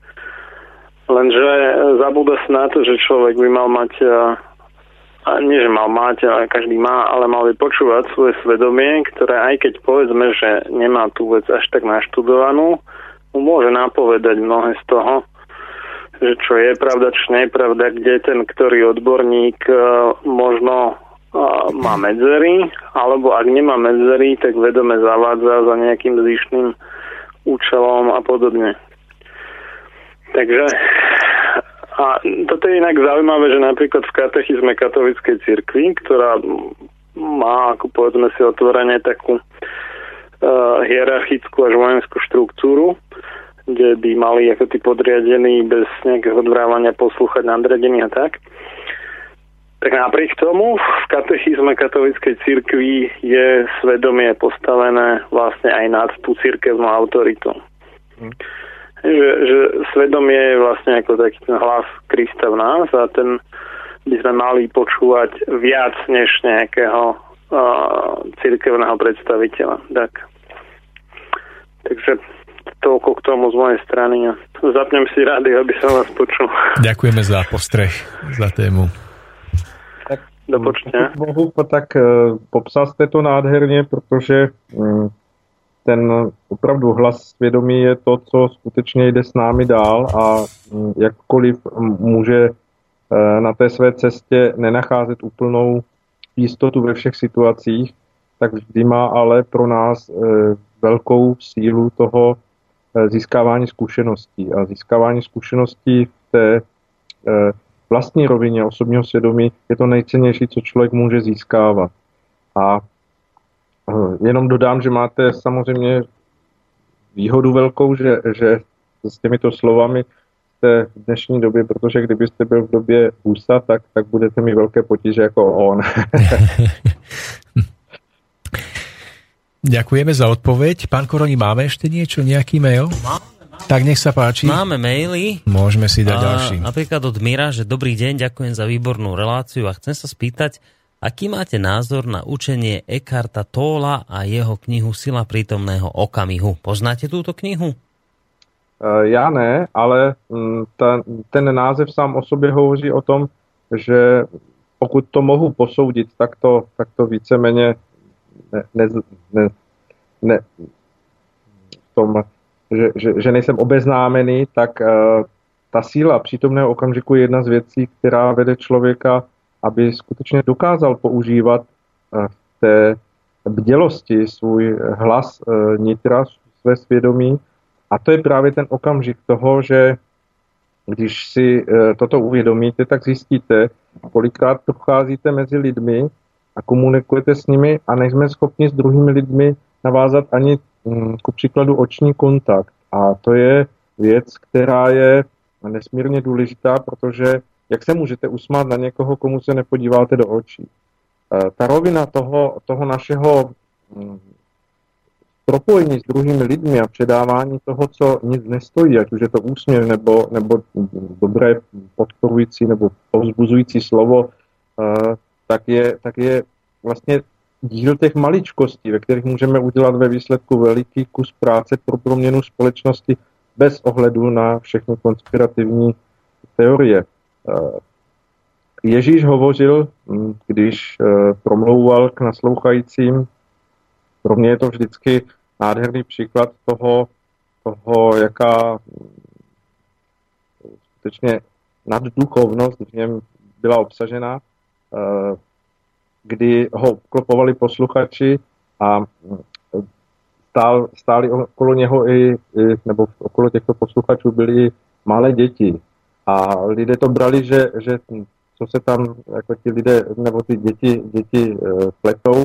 A Ježíš na to odpověděl, nechte maličkých přijít ke mně. To znamená, on věděl, že ta rovina našeho bytí je neodvislá od toho, v jakém stupni vzdělání, v jakém stupni postavení se nacházíme, ale že ta ta rovina té naší vnitřní svobody se odvíjí od toho ideálu, který si přinášíme na zemi každý sám neoddělitelně od nás jako hodnotu, kterou máme rozvíjet a spravovat a zušlechtěvat. Ano, máme další e, mail. Alebo áno, mail, mail od Andreja aj s otázkou. Zdravím. E, myslíte si, že ľudstvo alebo časť ľudstva e, nejak zmenili v zmysle vnútorného zrenia? E, je takto ešte raz. Myslíte si, že sa ľudstvo alebo časť ľudstva nejako zmenili v zmysle vnútorného zrenia od narodenia Krista, teda za posledných dvetisíc rokov? V akom časovom horizonte vidíte zmenu ľudstva do ideálneho stavu a čo potom? Tak pokud je to otázka na mě a ne na Tomáše... Nebo... Je to je na vás, to je... Tak na, ten, na tu první část... Žel nemyslím si, že se lidstvo nějak zásadně změnilo, byť poselství Ježíše bylo a je velmi silnou pomáhající podporu pro to, aby si lidé uvědomili tu svoji vnitřní osobní zodpovědnost a svobodu každého sám za sebe, aby si dokázali v sobě pomocí jeho slov nalézt tu rovinu vnitřního hlasu. Myslím si, že v tom hra, hrálo roli mnoho věcí, ať už je to právě vznik té hierarchie církve, kde samozřejmě pod možná na začátku dobrými představami šíření zvěstování slova se k tomu přidala ta ambice vládnout a zůstala z toho vlastně struktura, která ve svých výškách i pádech vytvořila vlastně situaci taková, jaká se možná dnes nachází. To znamená, že křesťanství jako takové e, nenaplňuje mnoho lidí a e, vytváří, vytváří v té podobě, v jaké je, e, určitou nedostatečnost toho skutečného osobního probuzení člověka, té, té síly, která je skutečně potřeba, potřebná, aby v nás e, se prozářila, aby se o ní dalo hovořit, že to je skutečná živoucí síla člověka v jeho, v jeho nitru. A e, ta, ten výhled toho, nakolik e, ještě je před námi času, e, nebo v jakém horizontu se lidé změní, nevím, nejsem vizionář, troufám si říct, že kdyby to bylo zítra, e, tak, je, tak je stejně už možná pozdě, protože ten rozjetý vlak té lidské společnosti v mnoha směrech uh, začít brzdit a měnit uh, není jednoduché, ale uh, každý okamžik, když s tím každý z nás začne sám za sebe na té rovině toho uh, té vědomí, té své osobní cesty, má velký smysl a velký význam a může být nakonec tím důležitým kamínkem v tom tom prolomení té laviny, která skutečně přinese změnu. Takže kdy přijde změna, ví asi jenom Bůh Otec sám. Áno, to je asi otázka, ktorá by mala byť adresovaná všeobecne na každého jedného z nás, kto tvoríme túto zmenu. Áno. Ja by som cez to všetko ešte kráťučko sa vrátil naspäť a vlastne dotkol sa tej témy osobnej zodpovednosti človeka za svoj život a za svoju cestu a prirodzenej vrodenej úcte k autoritám. Lebo vnímam to tak, že rešpektovanie autorít je niečím prirodzeným. Že celý, celá spoločnosť je postavená na tom, že je tu hierarchia, ktorá by mala byť rešpektovaná. Podľa akých znakov by ľudia podľa vás mohli rozpoznať, že sa k ním prihovára skutočná duchovná autorita, kedy niekto, kto ich chce iba nejakým spôsobom zneužiť alebo použiť na nejaké svoje účely. Dá sa, dajú sa vyšpecifikovať nejaké znaky, podľa ktorých by ľudia mohli rozpoznať úprimnosť a pravdivosť a zároveň nejakú takú zákernosť takejto autority?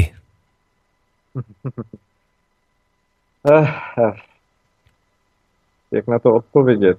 Bez pochyby ta, ta vědomost toho že ve společnosti je něčím přirozeným vytvářená hierarchie, tak jako, jako je to vlastně v celém díle stvoření, tak vlastně i tady na Zemi se formují vždy určité stupně toho, kde můžeme hovořit, že stojí autority a vlastně ty přenáší nějaký svůj rozhled na ty, kteří stojí okolo nich, a ty zase přenáší v sobě zpracované tyto pohledy dál dalším lidem, až k těm, jak jsme tady zaslechli, to, těm obyčejným lidem, ačkoliv já se tomu bráním, protože nazvat obyčejnosti člověka znamená nepochopení významu jeho duchovního nitra, protože v tom je každý z nás neopakovatelný a nenahraditelný jedinec.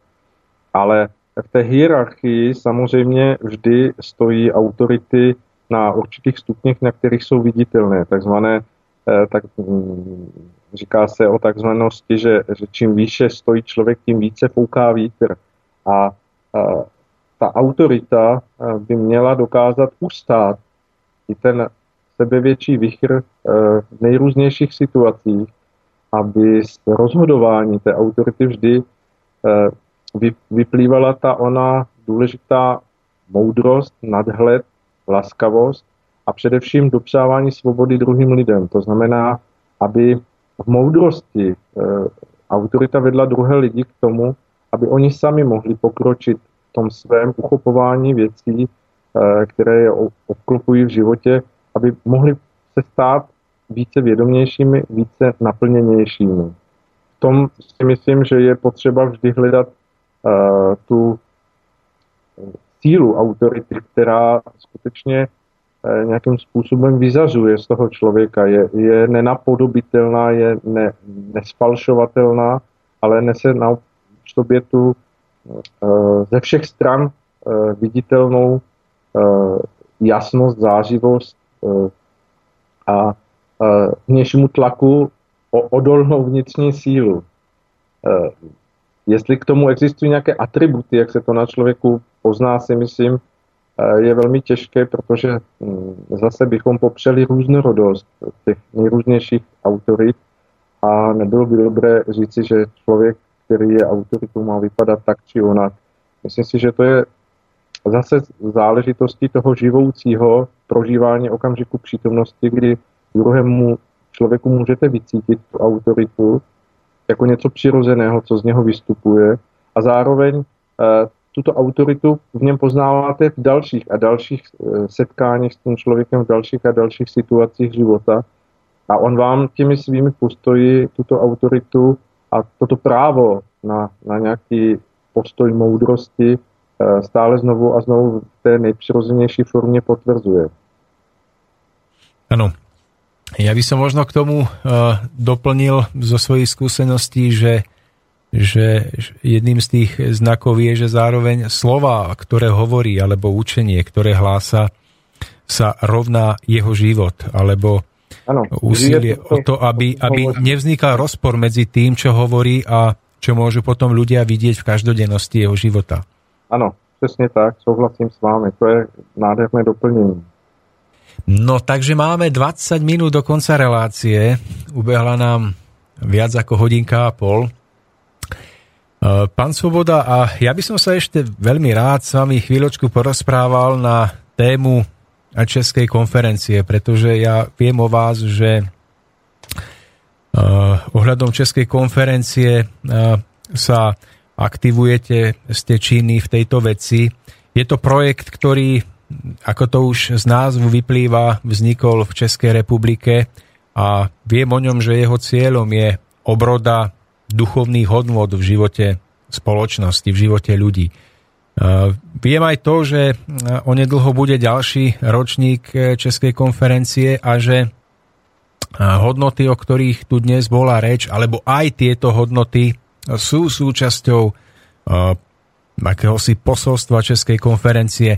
Mohli by ste ľuďom priblížiť niečo viac o Českej konferencii, o tom, aké sú jej ciele, prípadne akým spôsobom by oni mohli pomôcť v tomto projekte, aby sa v spoločnosti zakorenila a mohol vydať svoje plody? Tak Česká konference, to je projekt, který vznikl v roce dva tisíce devět, nebo víceméně v roce dva tisíce devět proběhl první ročník České konference a smysl tohoto snažení spočívá v tom, že vícero lidí vnímalo potřebu té dnešní společnosti začít hledat cesty k tomu, co, co vnímáme jako nacházení výhledu ozdravění společnosti. A ona, i ten pojem konference můžeme pře- převést do toho češ- češtějšího, nebo nevím, jak je to na Slovensku, ale e, svým způsobem se dá to slovo přeložit jako porada. E, čili je to víceméně porada o věcech, jak hledat cesty e, k proměně společnosti e, v tom dnešním, nebo z toho dnešního stavu, tak, aby abychom dokázali vřadit do toho kontextu každodenního života i vědomost toho, že život člověka je právě na té osobní rovině tím, co můžeme nazvat duchovní rovinou bytí člověka, aby oproti tomu dnešnímu, nevím jak na Slovensku, ale v Čechách možná eh, jako příliš přepolovanému materiálnímu přístupu. Máme to podobné. Materiálnímu přístupu k životu eh, se nacházely eh, jakési pramínky a prameny eh, toho, co může, můžeme nazvat alternativou nebo něčím jiným, a co přesto ale eh, se potvrzuje, že v historii lidstva vždy bylo tím, tím osvěžujícím, občerstvujícím, co přinášelo do života jednotlivců i celé společnosti podporu k tomu, aby se tato společnost mohla opravdu vyvíjet v rámci toho, ku příkladu našeho dnešního tématu, v rámci osobní roviny i obecné roviny, co je to svoboda. Aby e, byly hledány cesty, jak k tomu mohou lidé, kteří stojí třeba na těch autoritativních místech nejrůznějších e, duchovních e, proudů, e, proudů e, náboženských, aby přinesli tu, za sebe tu, ty své poznatky nebo ty své náhledy a v mírnosti a určité e, atmosféře touhy něco skutečně zbudovat, bez ohledu na možné rozdílnosti, které by mezi těmi lidmi mohly panovat, pokud by se šlo až do těch nejjemnějších detailů, tak v, to, v této hladině, naladění, aby se hledaly cesty toho, jak je možné do dnešní společnosti přinášet onu osvětu a obrodu, aby si lidé uvědomili, že jakkoliv to tak nevypadá, tak velkou část svého štěstí si tvoříme my sami v té své, té své rovině osobního života, že naše naladění, naše postoje k druhým lidem, naše zapojení do společnosti je vždy mírou, v níž držíme velkou část své, své svobodné vůle my sami a tím pádem i své zodpovědnosti. Takže Česká konference zve na těch jednotlivých ročnicích nejrůznější osobnosti z, ze společenského života. Na prvním ročníku jsme ku příkladu měli pozvaného i pana Jana Čarnogurského, bylo to velmi sympatické jeho pohled na, na tehdejší dění. Setkávají se tam osobnosti nejrůznějších duchovních směrů a, a dá se říct i náboženských směrů. A ten určitý proces, který vzniká počas probíhající konference, vždy je velkým povzbuzením toho, že eh, jakkoliv ten vnější svět vypadá, že se, že se eh, valí do jakýchsi eh, stále větších a větších úskalí, tak že je možné hledat a nacházet cesty i přes všechny tyto překážky a v tomto povzbuzovat druhé lidi, že, že to stále má všechno velký smysl a velký význam. E, nikdy, nikdy nestrácet e, vůli a sílu těm vnějším událostem čelit s tou opravdovostí lidského života. Tak nevím, jestli jsem v té České konferenci řekl alespoň nějaký základ, ale v každém ročníku se objevují velmi zajímaví a, a významní hosté, kteří přináší zkušenosti z těch svých ostrůvků působení ve společnosti a bývá velmi zajímavé, jak se na mnohých pohledech tyto lidé sjednocují, jak se vlastně setkávají, aniž by o sobě věděli. Častokrát do té doby, než se potkají na konferenci, jak jejich pohledy na věci jsou velmi podobné a jak, jak se jejich zkušenosti prolínají a vždy bývá jako velmi, velmi dobrou výslednicí toho každého ročníku to, když vnímáme, že ti lidé se směli poznat, směli se e, nějakým způsobem seznámit a mohli vlastně si vytvořit i nějakou cestu pro další spolupráci mezi sebou bez ohledu na České konference. E, to, to znamená, že je tam velký příslib toho, že, že může vznikat jakési přemosťování mezi lidmi a to je velmi dobré v dnešní společnosti. Chcel som sa vás opýtať, že či je Česká konferencia názorovo vyhranená, ale ste to spontánne zodpovedali bez mojej otázky, ale cez to všetko ešte mám jednu dôležitú otázku, lebo pojem konferencia môže v ľuďoch vzbudzovať dojem, že to je niečo pre nejakú takzvané vyššiu skupinu vzdelaných ľudí a že tam oni ako, ako poviem to zase s tým pojmom obyčajní ľudia, lebo z, z ich pohľadu to tak vnímajú, Že, žadoví, žadoví, občan, žadoví občané, že oni tam nemôžu prísť, že, že to nie je pre nich. Je Česká konferencia skutočne iba pre vysoko vzdelaných ľudí, alebo je aj, alebo predovšetkým aj pre takýchto, ako to vy hovoríte, bežných ľudí, ktorí hľadajú cestu vpred? Je úplne pro každého, pretože tá porada je otevřená víceméně každému, kdo za sebe přináší uh, nejaké, nejakou rovinu zkušeností a pohledu na život a nikdy není jako upřeno to, aby ti lidé mezi sebou, když se tam setkávají, kromě toho hlavního programu, eh, hovořili a hm, doplňovali se a tam vznikají velmi, velmi zajímavé eh,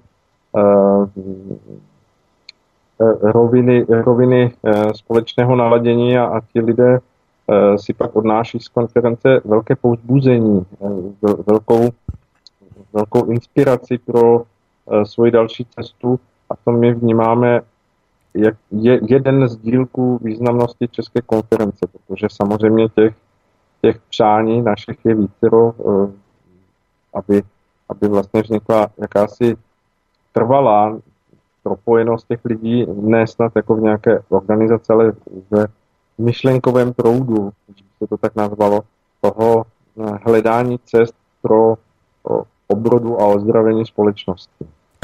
Takže držíme pojem konference... Ano?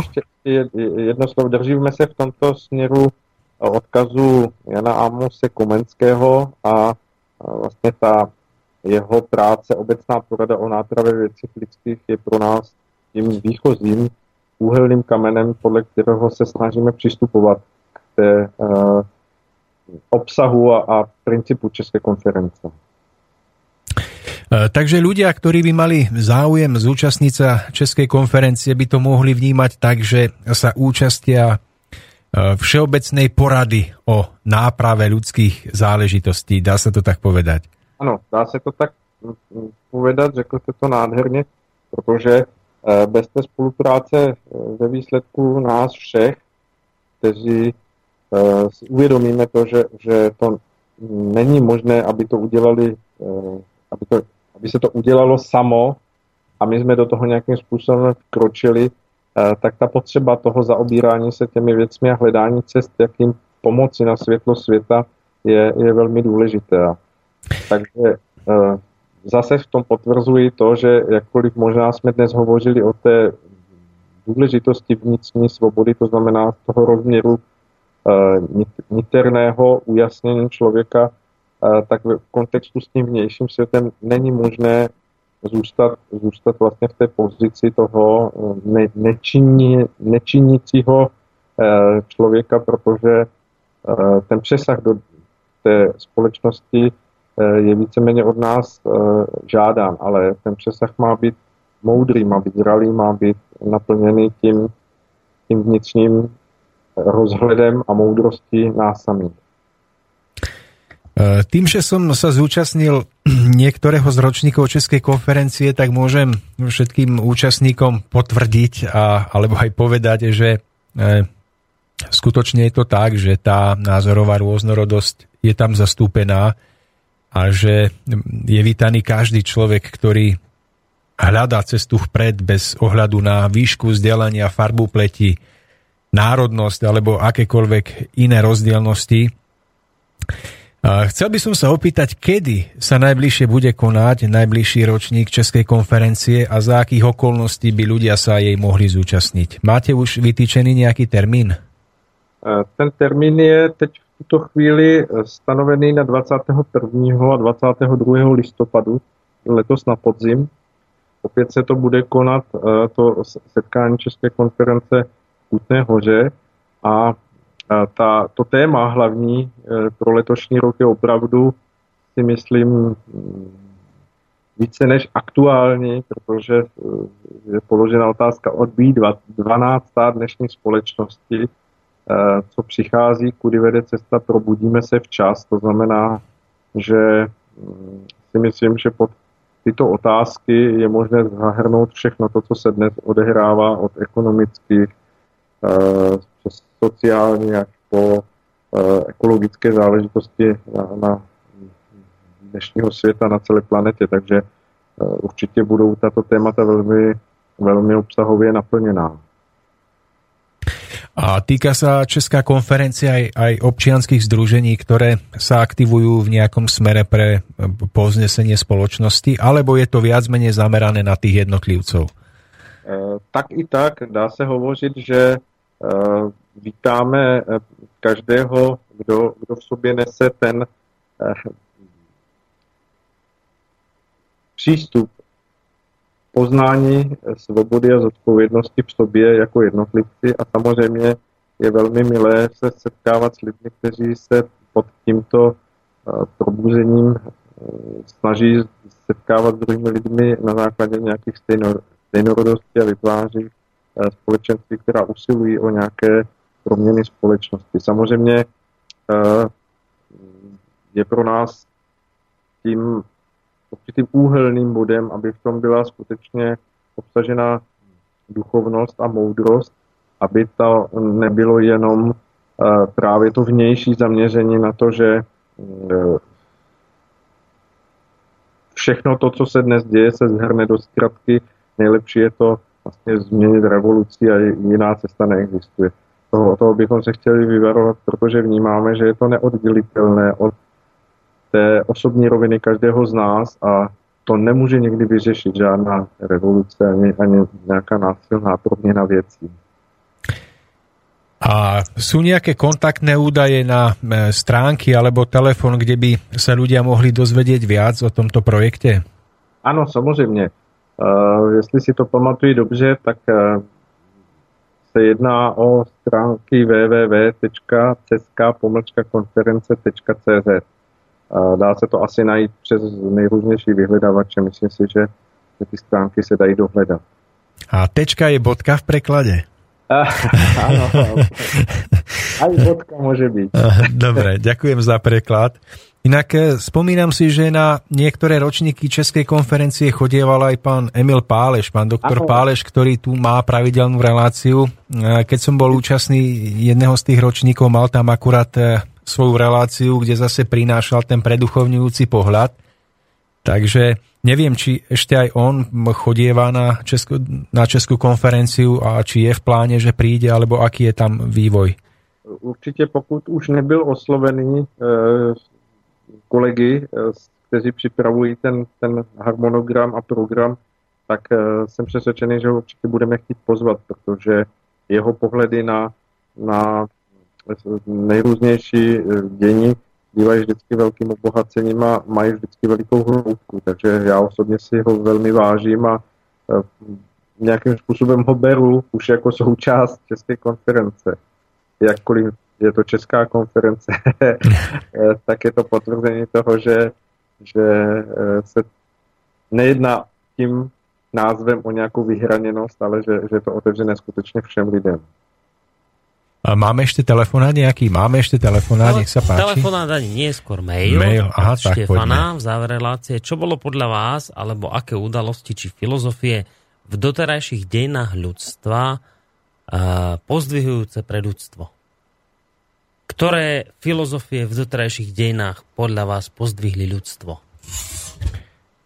Tak sa dá říct, že, že v rôznych etapách ľudstva vždy byla přinesena určitá po odkrytí výhledů, které můžeme nazvat filozofickými výhledy nebo tedy duchovními výhledy na, na cestu lidstva, takže svoji neopakovatelnou významnost mají, mají víceméně všichni ti, které dobře známe, ať už zmíníme Budhu, ať už zmíníme Mojžíše, ať už zmíníme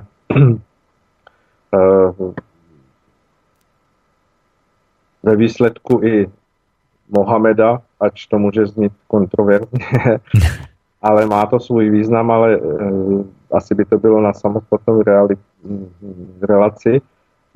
A v neposlední řadě samozřejmě osobnost Ježíše je vel- velmi silnou, velmi silnou uh, inspirací pro celé lidstvo té významnosti.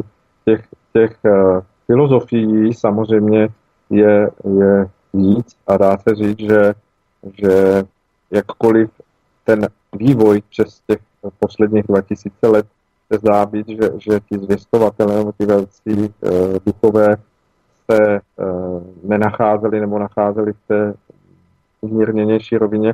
Já jsem přesvědčený o tom, že se dá hledat zpětně několik desítek nebo možná minulé století, že, že i ono v sobě nese jako mnohé inspirace, ve kterých je možné hledat odpovědi na velké otázky. Tak my prichádzame k záveru dnešnej relácie a mne nezostáva nič iné, iba srdečne poďakovať vám, pán Svoboda, za váš čas, za to, že ste sa podelili s nami so svojou skúsenosťou, svojimi pohľadmi na život, na slobodu. A e, skôr než si na záver dáme, dáme pieseň, ešte môžete sa rozlúčiť s poslucháčmi a prípadne sa môžete ešte vyjadriť k tomu, či sa niekedy ešte budeme môcť počuť v spoločnej relácii, alebo aké máte vy výhľady do budúcna. Tak ja samozrejme som velmi vděčný za pozvánku do uh, vašeho pořadu. Jsem uh, velmi rád, že, že jsem mohl být hostem Svobodného vysílače, kterou si velmi vážím a jeho práci, uh, práci respektuji a jsem nezřídka i jeho posluchačem, takže jsem za to velmi rád, že jsem mohl být takhle aktivní součástí Svobodného vysílače a samozřejmě bude jenom na um, těch, kdo jsou nějakým způsobem rozhodující v této věci a jestli vyhodnotí tu naši dnešní debatu, jako že by mohla mít pokračování či nikoliv, to nechávám volné. Samozřejmě mě potěší pozvánka jako na nějaké na další témata, ale eh, pokud budou jiní lidé a jiní hosté, určitě přinesou také velký význam do probouzení lidí, kteří poslouchají Slobodný vysílač, takže v tomto smeru si myslím, že nechávam vše voľne plynúť. Tak, ďakujeme ešte jedenkrát aj vám, pán Koroni, za to, že ste nám to tu obsluhovali a, a sa vám zapájali. Ja zase vám ďakujem za to, že ako ste sa dobre zhostili prvej no, relácie. No neviem, neviem. A samozrejme poslucháčom, že písali a, ano, a vôbec a tak, no, zlatý voli. Hm. Tak poprajme si dobrú noc a do skorého videnia. Ať sa daří, nasledanou.